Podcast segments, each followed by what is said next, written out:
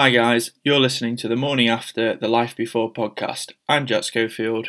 And I'm Sam Corty. And the idea of this podcast is we're going to invite guests on to talk about their unheard stories behind their success and their character.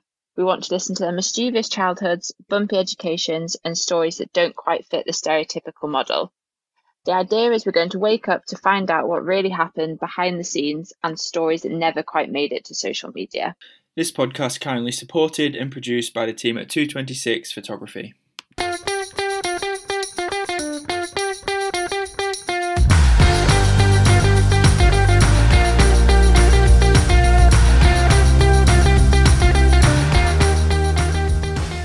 Sam, it's been a while. How are you doing? I'm good, thank you. How are you? Yeah, I'm good. What have you been up to? Um, so I'm back off my break now. Had my four weeks holiday from the end of the season and started back training. Um, still in the kitchen, unfortunately, still cranking the miles out in the kitchen, but hoping, fingers crossed, to be back with the rest of the team training on Saturday. And I can't wait. Sounds like a dream. Back on the water. Well, not quite. Hopefully, back on the water next week. Honestly, it's, I'm so jealous of everyone who's gone back. But And the exciting part, hopefully, an Olympic year again. yeah, the 2020 plus one is, uh, I think, what we're going to be calling it. Yes, take two. We've officially started take two of the Tokyo Olympic. Yeah, another big year, another probably stressful year. Hopefully, fingers crossed, it doesn't throw as many curveballs as this one has thrown at us. Yeah, we'll just have to wait and see. I feel like now we're prepared for pretty much anything. Yeah, well, don't, don't speak too soon. Well, yeah, true. What have you been up to? Um, I've been busy taking lots of photos for different clients and stuff. I was injured for a little while, so didn't do too much cycling. So I've been doing a lot of running. I've got an elite marathon spot at Wrexham, uh, which is a marathon coming up in four weeks now. So it's elite in the sense that you're only allowed in if you've run sub two hours forty for the marathon. So that'd be cool. Pretty punchy field there, so I'm excited for that. Nothing too exciting really. I was down in London this weekend shooting and doing some work. We obviously saw you in your break. We had a barbecue on the beach and caught up, which was nice. And yeah, just cracking on really. Trying to find some normality. Yeah, that's the thing, isn't it?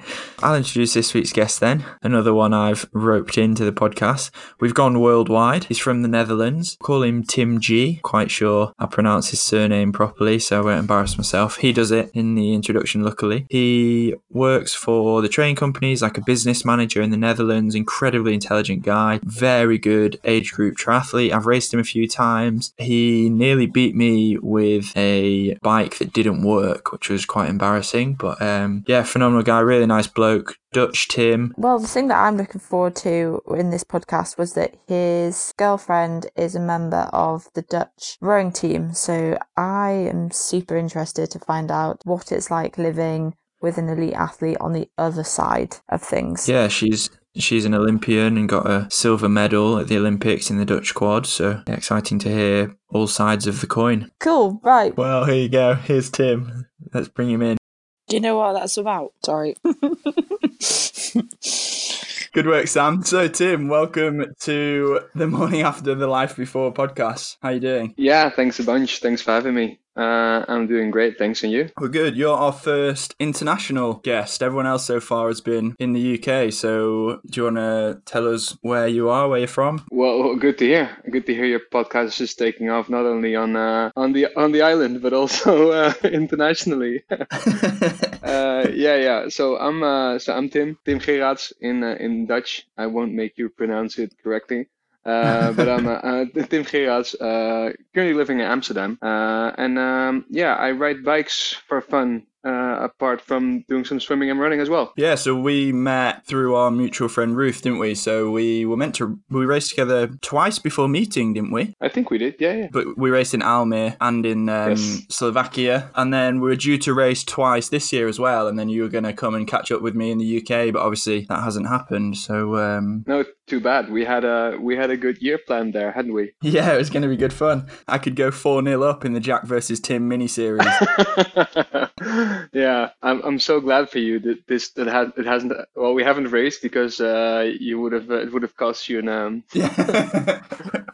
we'll get onto that later. But um, so let's start with kind of where you grew up, what your like home life was like. Did you grow up in the Netherlands? Yeah, sure, sure, sure. So basically, um, Netherlands, as you might know, isn't that big, but still, I um I grew up in the south of the Netherlands. Actually, I grew up I think 60 k's from Maastricht, so where you're raised, uh, and it's a province called Limburg, basically known for uh, its hills and people uh, pronouncing the G's and the R's in, R's in a peculiar way. So I grew up in a province town. My mom and my dad both lived there their entire entire lives. I went middle school there basically. I think it's middle it's called middle school, yeah, before going off to um, university. I was just going to come back to the fact you said there's hills in the Netherlands. Are they actually hills? Or are they like slopes? Because I thought the Netherlands was very flat. Yeah, but then everyone says that Box Hill's big in London, and that's the same thing. And I think Box Hill would be a big hill in Limburg.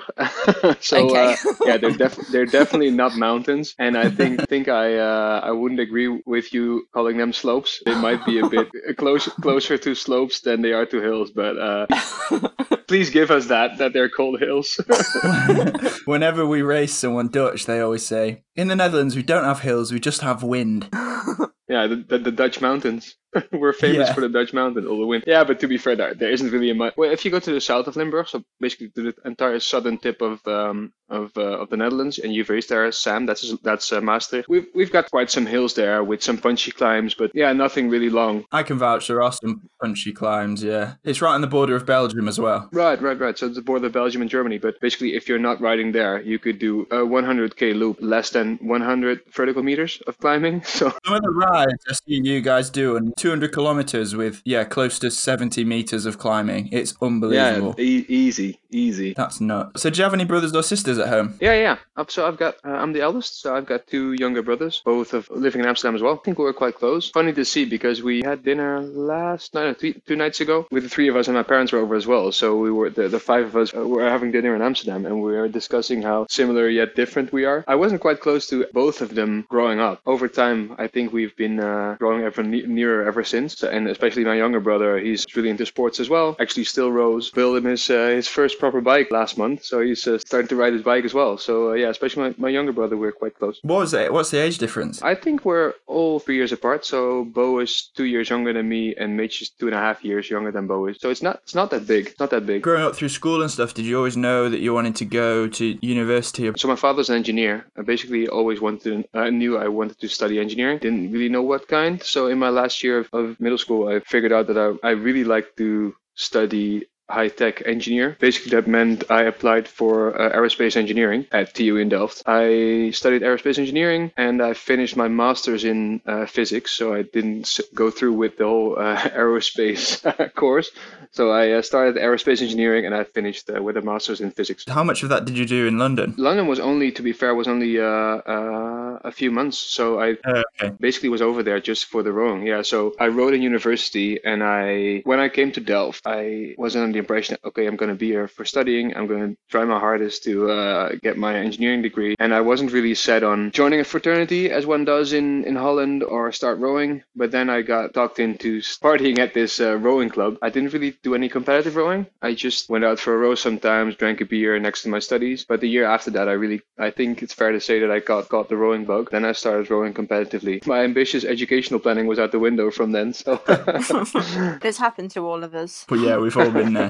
did you find school easy if you did engineering, or did it come to you a bit more naturally, maths and things? some things did, uh, especially physics part. But I can't say I was a, a it was an easy role for me. So uh, Yeah. I um, definitely had to put some effort in things like maths because there are quite some diverse math courses being given, and definitely had me working. I thoroughly enjoyed it. Uh, in the well, in hindsight, I think it's um, type two pleasure. like in hindsight, I really enjoyed it, but in the process, it was it was sometimes it was gruesome. I rowed in university, so I started rowing in as it's organized in the Dutch system. If you start rowing in your in your freshman year, you row in an eight. There's a competition of freshman eights. From that time, there's also a division between heavyweight, lightweight. So I rowed uh, heavyweight my first year, and then with four of the guys from the eight, I uh, we made a coxless four, a straight four. I think you call it. Oh, the Americans call it a straight Coxless four. four. a cock- coxless four for second year rowers. And after my two years of rowing, I realized I wasn't that big, and I tried to get into the lightweight program. So I started losing weight to start training in our lightweight program, which, which, was quite successful at that time. I did that for one year in a coxless four as well. Uh, unfortunately, that broke up uh, due to some illness in my crew. I had to start sculling in, I think it was April or May or something. My crew broke up and had to start sculling with no sculling experience. That year was just learning a lot about rowing for me. Because you're a fairly big guy, right? How tall are you? Well, I'm 187. Yeah, so a centimetre taller than me. I did think that. How was that going for a lightweight boat at 187? Did you find that sort of difficult? Mind you, there's a lot of tall guys in Holland, so also lightweight guys are quite tall. Yeah. But yeah, I, I had to come down from, I think I weighed in at 84, uh, 83, 84 during my heavyweight rowing, and I had to come down to 72 and a half, basically. Yeah, how was that? I don't know what my motivation factor was exactly because in hindsight, the lightweight rowing wasn't maybe the best choice for me. Specifically, remember uh, one of my coaches telling me I wouldn't make weight, so I shouldn't try, and that was a, I think that was a like a motivation for me to do try it. But yeah, it was quite challenging to get down to weight. The last few kilograms always got me. Like getting down to 70, 76, 75 was okay. Wednesday before a race, I always was uh, like 75, 75 and a half. And then I had to get down to 72 and a half on Saturday, which basically meant I, uh, I, could, I couldn't really eat for a few days. Well, I had to be really smart with what I ate and what I, I would eat I wouldn't be eating. So uh, no fibers and no salt, that kind of uh, stuff. Yeah. I was either really strong as a lightweight or I could weigh in. so I was either really strong and uh, or I could make weight. Well, I couldn't have both.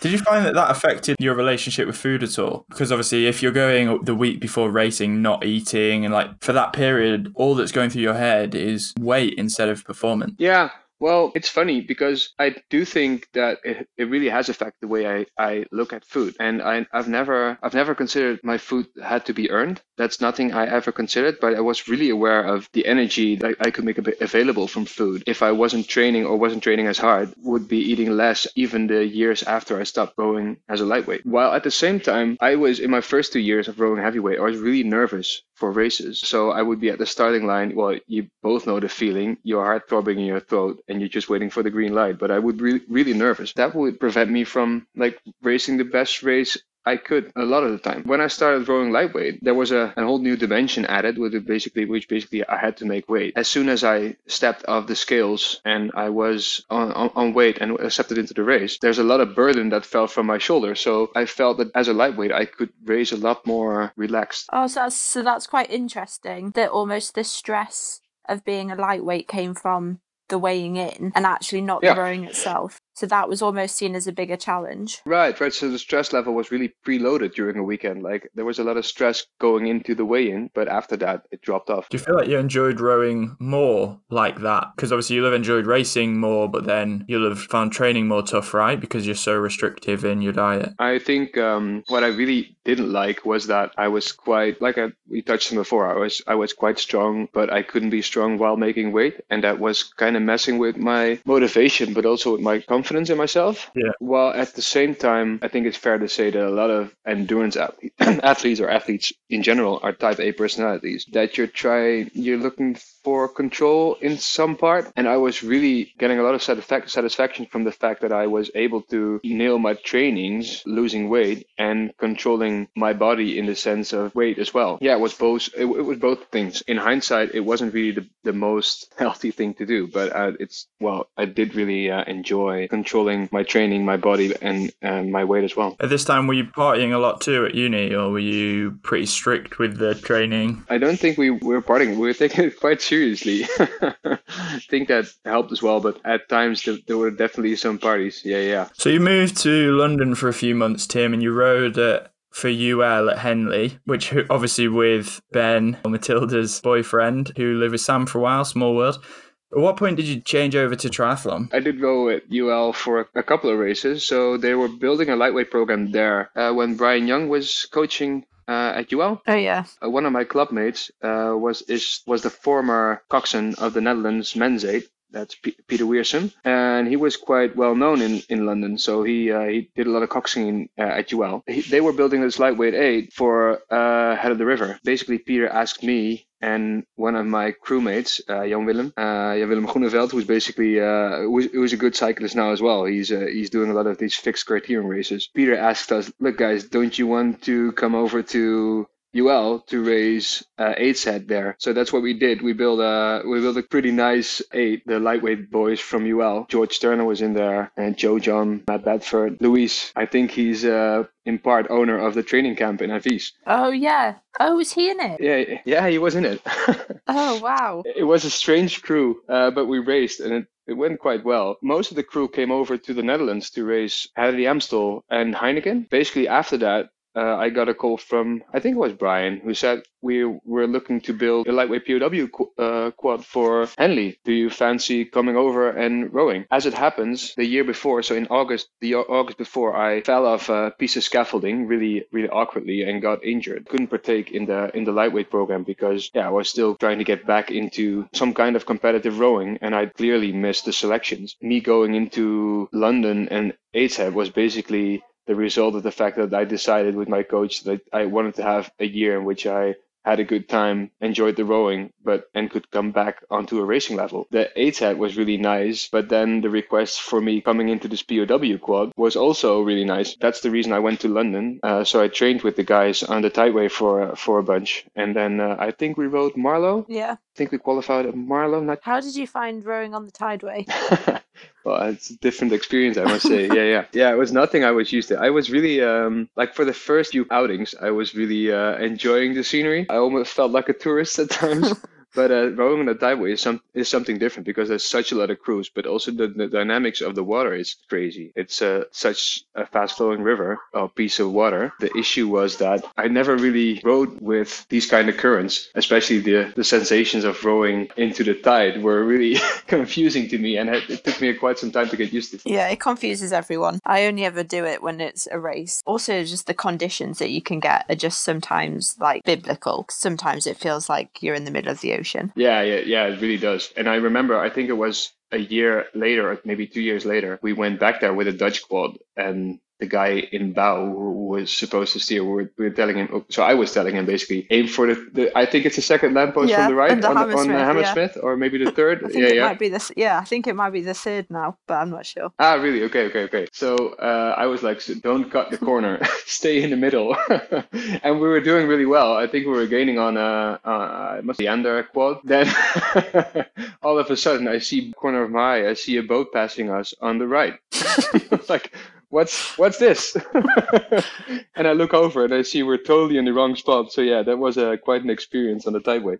So when did you when did you move to triathlon? Um, so I think I, I did a year of rowing after that. I enjoyed the rowing, but I wasn't progressing the way I, wa- I should have if I wanted to row, row a world championship or an Olympics. To be fair, I never was good enough to make that. So I decided either I my studies again now or I go full in on the rowing uh, with a slim chance of making the Dutch team. Then uh, basically, I um, my girlfriend she she bought a bike for a training camp and she told me, yeah, I think you you quite like the bike. Kept that at a distance for a while, but then I caved after a year. I bought a bike and I really enjoyed riding my bike and running. And then so Inge was living at a, a rower's house here in Amsterdam. One of her flatmates she uh, also a rower. She was in the Dutch eight, I think, at that moment. Her boyfriend came down with uh, with his TT bike. Oh, what's this? This uh, this triathlon seems quite interesting. Decided to learn to swim, and then I think I did uh, my first Olympic distance race um, half a year after that. So that was basically my introduction to triathlon. And how long ago was that? 2015, I think. Okay, it's about five years. Since then, had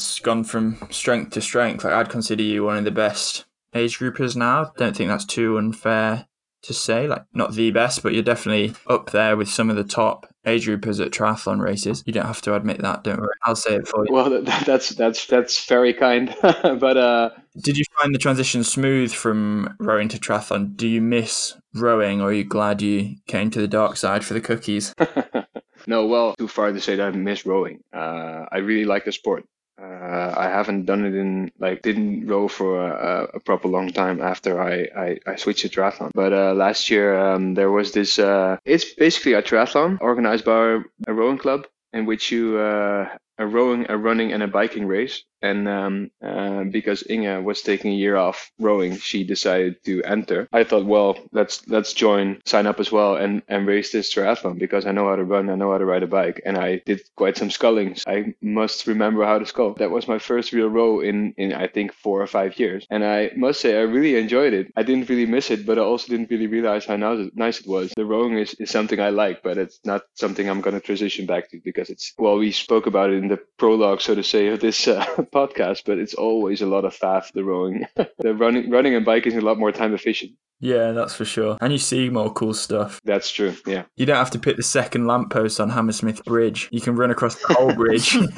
yeah, that's true. How do you find work and fitting training in around work? Because you've got a pretty intense job, right? You work with energy, the climate, trains, that sort of thing. I'm sure you can explain it better. Yeah. So basically, it's fair to say that I work for Dutch National Railways. Basically, work for a company that's called NS International. So it's international department of the Dutch National Railways, and I work in a in a in a business development position. So basically, a small team and myself, we're charged with the long-term strategy of international train travel from and to the Netherlands. Sustainability is definitely a big part of that. Yeah. How do you find fitting your training in around work? And then we'll come on to sort of Inge in a second. Let me start off by saying I think that everyone who starts a professional career as an athlete is quite brave in the sense that you find something you love, you want to test yourself against the best in the world because that's what you do when you're a professional athlete. It's quite an, a bold move to move from away from a safe haven as a job into something that's so dependent on your personal performance, even at times when you're not quite able to control all the external parameters. So let me start off by saying that I have tremendous respect for people turning pro, especially in a triathlon field. That being said, I really enjoy the fact that triathlon and triathlon training and training in general is my hobby. I really do it because I like it. I like to train hard and I like to race hard and I like to have fun as well. Of course, that combines with a full-time job. Sometimes that doesn't really combine the way I want it at times, but at the same time, it's at sometimes I'm, I'm an athlete, an amateur athlete, but I'm an athlete. And at sometimes yeah. I am an employee for a company who has a lot of responsibility and a lot of work to do. So I like the fact that I choose to be an amateur triathlete yeah. and also choose to have the freedom of skipping a session or adding in an extra session at times when it feels better or most valuable to me. A work understanding with your racing and stuff. They, they do. And I don't think they all know to what extent I'm training and racing. And I don't really talk about it a lot with my colleagues. Of course, they, they know I like to train and ride my bike and go for a run uh, and race triathlons. But uh, no, it's not never really a topic of conversation at work, and I try to try to separate it as well. That's quite interesting. Yeah, I guess it's quite a nice way to have something where there's like that real separation between the two worlds. There's no pressure from anyone at work asking how the triathlon's gone, and if that's not gone as well, you can almost escape when you go to work, almost like having been two different people. Yeah, I think that's fair to say. And of course, leading up to big races, it's a bit more top of mind uh, for everyone racing big races. So for me as well Racing Worlds last year in Nice, for example, I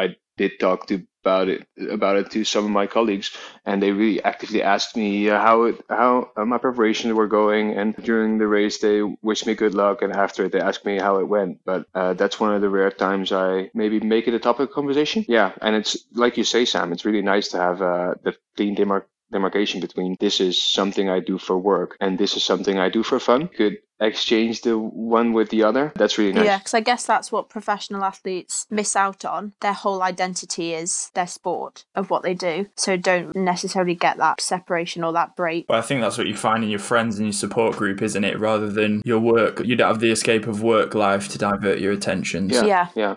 Yeah. You just then have to be quite good at, not, I wouldn't say choosing your friends, but making sure that you do have a group of friends that aren't just your teammates because then you can yeah. you can end up just being stuck in the same world. Uh, and and I think that's to some extent you can actively choose that, but especially when you're coming into rowing this at the same time you're also coming into university for most people that's the first time they are living they're not living under the under their parents roof it's the first time they are making new friends it's the first time they're learning things about themselves themselves they haven't really known and I think it's a really formative period uh, in which you make a lot of friends, the people, the most friends with the people you spend most time with. If you start rowing crew in your freshman year, basically that those are going to be the people who are going to be your friends as well. I can say for one that I still have a lot of friends from my freshman uh, year which are I can still still consider to be a really good friends. If you come into the sport of rowing during this at the same time you come into university, you really have to actively search for another group of another social group to uh, get that connection. And I think that's well, a challenge for uh, some people. That's when I started rowing. Was when I joined uni. I've definitely the majority of my friends from uni are from the rowing side of things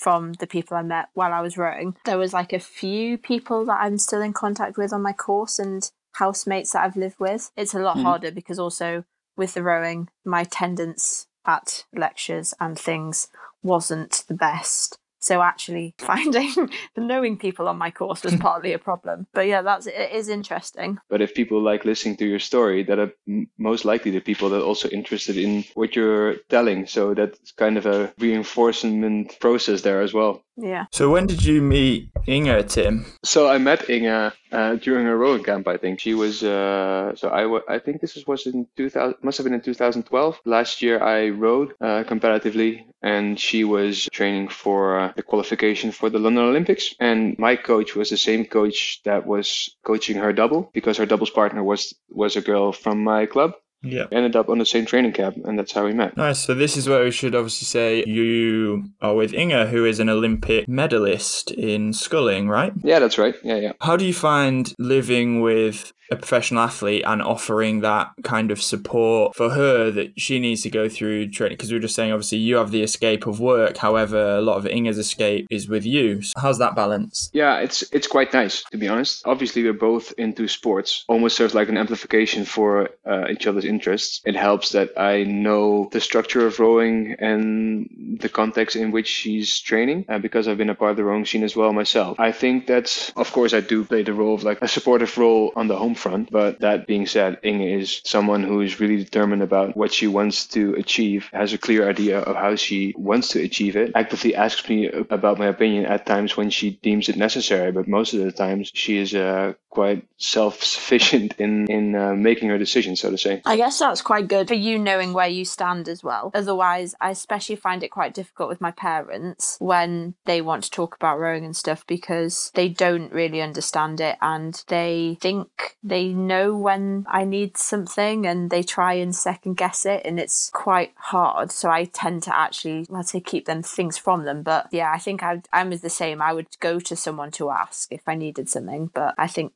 my parents haven't quite grasped that yet. Would you do that all of the time, though, Sam? I suppose they're obviously just trying to help. Your parents are great. You know that. Let's be the first person to say that. Do you think that we are good at asking for help in times that we need it? Well, I wonder whether part of the fact that I tried to leave my parents out of it was before I rode, I used to ride horses. They very much supported that financially with their time. It was very much like a team effort. And the whole time I did it, I was fully aware of how much they were giving. Therefore, by the end of it, results and performances and things were, I felt I was doing them for other people and not necessarily myself. Now I feel like I find it a lot easier in the rowing that I don't want to end up in that same situation. I've kind of got it into my head that I do the rowing for me and for nobody else. And if now I feel like the only person I can properly let down is myself. And I guess I go to other people depending on what I need from them. So like I think I choose who I go to help with a lot better. Otherwise, because my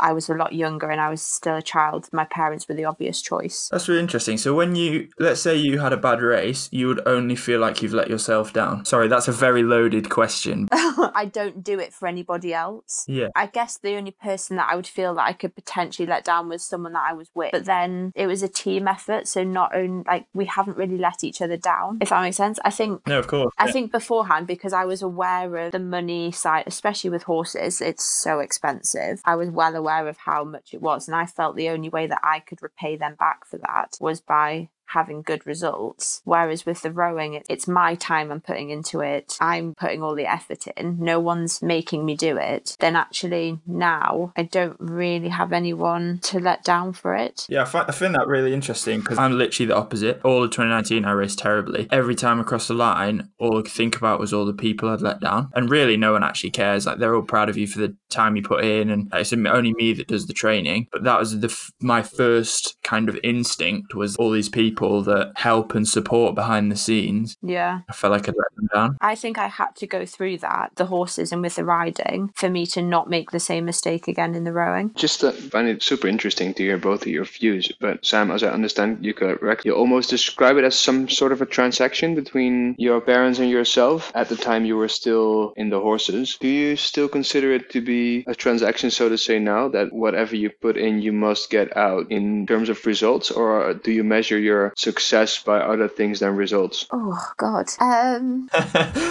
Good work, Tim. You can stay. wow. Um, I think the right answer for me to say is no, but I think deep down, initially, yes, would probably think that the harder I work, then would be expecting to see results. I think if I give myself time to actually think about it and to weigh it all up and to analyze it, then I'm probably can start to see a bigger picture. This is the problem with sport, right? Is that so? This is something me and Sam spoke about to begin with. Is that something we really wanted to explore with this podcast? Is that actually it is drilled into you that winning is the best. Literally just heard Sam do it there. No matter how much you try and tell yourself, it's the taking part and giving, applying everything you have. There's always that slight bit of disappointment when you didn't quite achieve the result you wanted. And it's always results orientated because the reality is you when you've crossed the line and you decide, oh, I could have, would have, should have, you didn't. In that moment, I've no doubt that every single one of us and the people we chat to were giving everything they had because if they believed they had any more, they would would have given it. But there's always that what if, and it always seems to be results orientated. Yeah, well, I think that's I think it's fair to say, of course, especially when you're competing in a competitive event or in event in, in a sport in which there are prizes given only the first or the first two, the first three finishers, so to say. What I find really interesting in in a lot of sports, and especially in, in the last few years, is that on the one hand, performance in a race is still something that we only use as the sole parameter for measuring what's a good performance and what's a bad performance. So a podium place is a good performance, but a, a fourth place or a tenth place or a 100th place isn't a good performance. This counterintuitive if you consider that a lot of events, especially triathlon, try to artificially enhance the feeling of just crossing the finish line. And I'm still torn between whether I support the artificial enhancement of that feeling or that I dislike it because I'm a competitive person. I've never in rowing or any other sport received such huge medals for crossing a finish line. Well, I haven't even won the race. That's something that bothers me in triathlon. I have a whole drawer of medals which basically could be used as manhole covers. but basically, I've paid for them, uh, so that's a really strange phenomenon. I think. Yeah, yeah it is is weird. I think I've got a lot better in training at looking at things and not comparing myself to other people. I think that was something I, especially in my first couple of years in the team, spent my whole time looking at result sheets and as soon as we did some pieces then looking at the what the results were and where I finished in the rankings that was something that I did and really got myself down about because it wasn't at all reflective of how the week's training has gone. I would base a whole week's training on two pieces that we did on a Saturday. Whereas the past couple of Mm. years, I've definitely got a lot better of looking at training in a bigger picture. But when it comes to racing, I feel like that's when the numbers and the placings do start to matter because we are getting into the sorts of competitions where the top so many qualify for the Olympics. If you finish in the places outside of that, no matter how good your race was or how good you raced personally, you still haven't done what the actual aim of it was. Did you find a new beginning in rowing? Because it sounds like you have. I pretty much decided that I was going to try and find a sport that was less time consuming than horses and found rowing. so I didn't succeed on that front.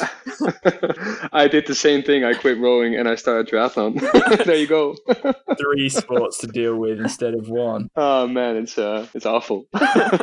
What's it like living with an Olympian then, Tim? Do you find that that inspires you? yeah, well, so we've been together for eight years. Yeah. uh, a bit more than eight years, and but more than eight years. Let me start off by saying that Inge is the most dedicated and hardworking person I know, but who also loves what she does. She still inspires me every day, but maybe more subconsciously Yeah. in the way she goes about her day, about her training, and how she, especially in this in this last year, I think it's fair to say it was quite a disappointing year in any regard. I think she has really inspired me in the way she's conducted herself, dealing with a lot of disappointment, uh, especially because of the Olympics being cancelled or being Yeah. postponed, and still finding the fun in what she does. She really loves being challenged physically and racing a boat from A to B as quick as possible. She really enjoys being outdoors, being fit, measuring herself against her crewmates. And uh, yeah, that's something that really uh, enjoy being a, a, spectator to, so to say. Have you found that that's influenced you as well? Because obviously, well, the last few months you've been been quite ill, but now you're starting up again. You've built up like a new adventure bike, and you're sort of. It seems from the outside like you're falling back in love with the sport that you originally found. Yeah, yeah. Well, I think it's it's good to mention that March, April, things got quite hectic at work.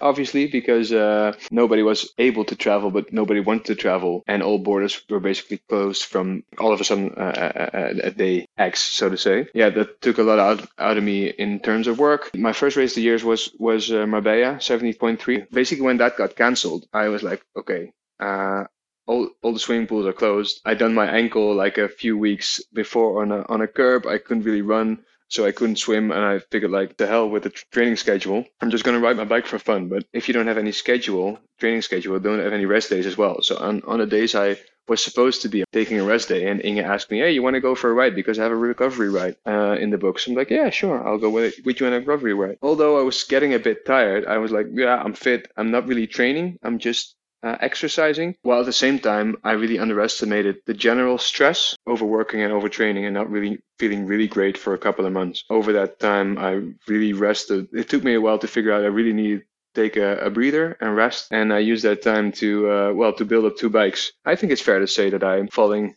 back in love with training. I'm, uh, I'm still considering how, uh, how this is going to pan out in the in this year. By looks of it, we're not going to have any races. I remember when we first went into lockdown, and one of my neighbours uh, was in the team for a bit, and she said to me through her living room window, "Was whatever you do, just like don't burn out over the lockdown." I think I lasted maybe two weeks with trying to fit in like three sessions a day, and in the end was kind of just like one why am i doing it because the olympics has been postponed now i basically cut a session out and just started doing something that was like not at all related to to training and i think i took up every craft there was possible even started dancing on tiktok just anything that wasn't training. But because I'd taken out one session, I just had the energy to do it. Just what I needed to do to stop myself from burning out and struggling physically and mentally with the lockdown. It was just a breather and almost like the freedom that we'd never I've never really had before. Most people lost their freedom, but I think athletes almost gained a bit of freedom. Was it was was that your own decision? We got I have to be careful about how much I say here so I don't get shouted at. They basically gave us like a whole new program as soon as we went into lockdown and then there were optional sessions in that I took them out, took the optional sessions out, and and then I definitely had conversations with the coach where they were like, "Oh, training seems to be going really well. Like, why don't you bring back in the optional session?" And I basically just turned around and said that I think the reason that it is going better or it is going as well as it was was because I was giving myself a bit more freedom in the day. I mean, I played so much swing ball which I don't think I've ever played in my life. Do you know what that is? I have no idea. it's like a it's like a pole in the garden which has a tennis ball attached to a swing. Uh, yeah, but, but a tennis ball. Ah, I know. Yeah, yeah, yeah, I know it. Yeah yeah, yeah, yeah, yeah. So I basically did that with my housemate for like eight weeks. and fantastic. and it was just something different. But did you win? Oh, oh, no, of course I didn't win. I have zero hand-eye coordination. I'm just so glad that the my neighbour said to me at the start of lockdown, just whatever you do, just don't burn out. I'm just giving away all the secrets there. Swing ball is the secret to the GB success. i am going to tell Inge directly after. you get one set up in your flat in Amsterdam, mate. Yeah. you were quite ill through the whole of lockdown, right, Tim? So you weren't even able to. How did you find the dynamic of that? Because obviously you were struggling, you were hugely fatigued, and Inge's trying to train and no one's quite sure of the direction of all of that. Did you find it tough? Yeah, well, it wasn't fun. Yeah, of course. I think I'm quite a, an upbeat person, upbeat personality, and I tend to do more rather than less. And Inge always tells me that I need to faff more, or maybe be uh, be a bit more relaxed. I can give you some tips and, if you need to out. faff. yeah, yes, please. maybe we could extend this call after. no, but uh, she always tells me to maybe chill out more. Do you think much will change for you guys moving forward based off that? Yeah, I think it will. For example, we have been talking about moving abroad. We're going to use the next couple of months to figure out how that's going to pan out. Yeah, absolutely. Because I remember chatting, because we obviously raced together in Nice at the end of last year at the World Championships, and I came for dinner with you guys, and I was chatting to Inge about sort of what her plans were post Tokyo. Um, and she obviously was quite keen to do certain things and progress in areas, retire from being an elite rower. So that must be quite hard that now, yeah, everything that you had lined up for the last few years ready to go now after post Olympic hasn't happened because obviously the Olympics hasn't happened. You've got to make the decision to go back into another year of training, and that puts what is essentially the next stage of your life on hold for a while. Yeah, yeah, that of course the decision to continue on to 2021 was also based on the fact that so if I stop rowing now and I need to get a job in a job market that is as we as we discussed isn't really that appealing. That's so true. I hadn't really thought of it like that actually. Sure. It's weird, Dave. It's not very often that, that rowing seems like the best job. The decision to continue continue on to next year is in the first place has to be made because of the fact that you still have the fire inside of your belly to um, try to race your heart out to get a, a medal. Yeah. So, what about you, Tim? Will we still see the Ironman debut next year? yeah, well, I was planned to be racing uh, Roth this year. That will be my first full distance uh, uh, triathlon. I really like the, the the middle distance, the half distance triathlon. Yeah. Yeah, we'll have to see. Like I said, there like like we've I think like we've established there goes a lot of training um, effort into preparing a triathlon if you want to do it well. I definitely was looking at a at a sub nine hour well at a nine hour or maybe sub nine hour race. I still need to train a lot to be able to get back into that shape again. Kind of need a bit of in Dutch we call it voorpret. It basically means means you have to have some like pleasure into preparing the event. Um, and because there aren't any events planned planned, I can't really, I'm not really living into an event, so I can't really answer that question. I, I think, but I, def- I definitely want to be racing again. Not sure whether I'm going to uh, uh, commit myself to a full distance Ironman because it's a, it's a long day, and I really, I really like the, I really like the racing the half distance. Yeah, half distance is great. So we've got a couple of questions that we ask. We've been asking everyone. Um, although I think the first one, you, you're not quite the impulsive character that some we've had on. So I don't know how this one will go down. But what's the most extravagant thing you've bought recently? Well, I'm super Dutch, of course. So I, uh, I'm, uh, so I went to last year. I went to Patagonia for a walking trip in November with friends of mine for a month, which was super nice. And I think I, I spent like 50 euros on ice cream in an Italian airport. Is that okay? That's pretty good. Ah. It was good ice cream, to be fair. It was really good. and if you could tell your younger self one thing, what would it be? Well, I think we touched on it. I think um, I think it, it would be just to make sure to do things because you like them and not because you think you need to be good at them or because you have a certain result or effect in mind. I think that would be it. I've got one last question. This is a guest's question. This is our first guest input. And it came from Ben Riley O'Donnell. And his question When was the last time, and I'm going to get the pronunciation wrong of this, but when was the last time you had, is it a Snelle Jelle bar? yeah, that's right.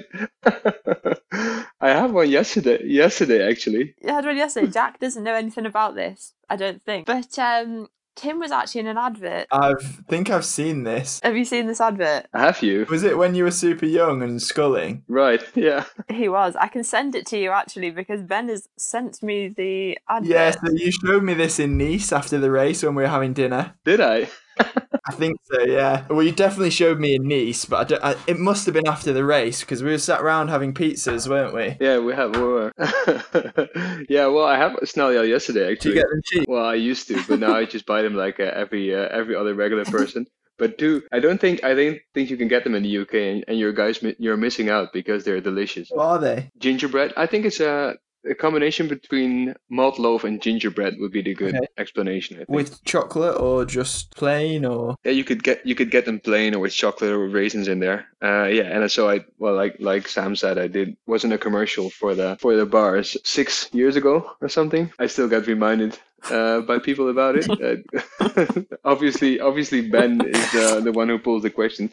So if if you see Ben, please do ask him if he had a schmock or a pancake uh, recently. Okay, I'll ask him. My favourite Dutch treat, well, I've got two favourite Dutch treats. One is the poffertjes, the little pancakes that they have with butter and icing sugar. What an unbelievable combination. Yeah, they're fantastic. And also, is it the hagelslag, like the chocolate sprinkles that you like melt onto toast? yeah, hagelslag. Yeah, yeah. Whereas we would use chocolate sprinkles to go on a cake or something, you guys just like pour them onto toast and it's like Nutella. Yeah, I, I just eat them for breakfast. That's my that's my breakfast of What champions. Yeah, Roy, Roy, the guy who was who was uh, also racing in Nice. Yeah. His so every every athlete and every triathlete or every rower has a has a a, a pre-race breakfast. Roy's breakfast is um, plain white bread with chocolate sprinkles. You're he always eats it for before a race, and he's re- he's really damn fast. This guy, I should explain. I was going to say, this guy is an absolute weapon. He's probably about 60 kilograms, tiny little whippet. He's phenomenal. He eats white bread and chocolate sprinkles. Is that true? I'm going to ask him. Yeah, do do he? That's his uh, his go-to um, race. we had a race ride, didn't we? Mid lockdown, you, me, Roy, and Cheba Yeah, yeah, yeah, yeah. That's true. on Zwift. It was good fun. You catch up. Yeah, that was nice.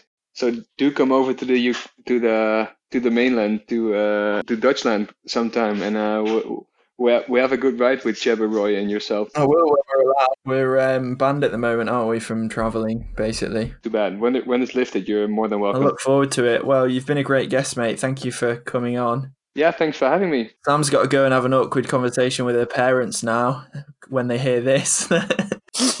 They're gonna ask me all the stuff I've hidden from them. I, I've I've got one I've got one last question. How's the how's the ten thousand pound horse leg? Oh God. I did ask him about it. I think he donated some money to the charity, but he didn't pay the ten thousand pounds for the horse's leg. Such a good story. awesome. Right. Thanks, mate. Thanks, guys. Thank you.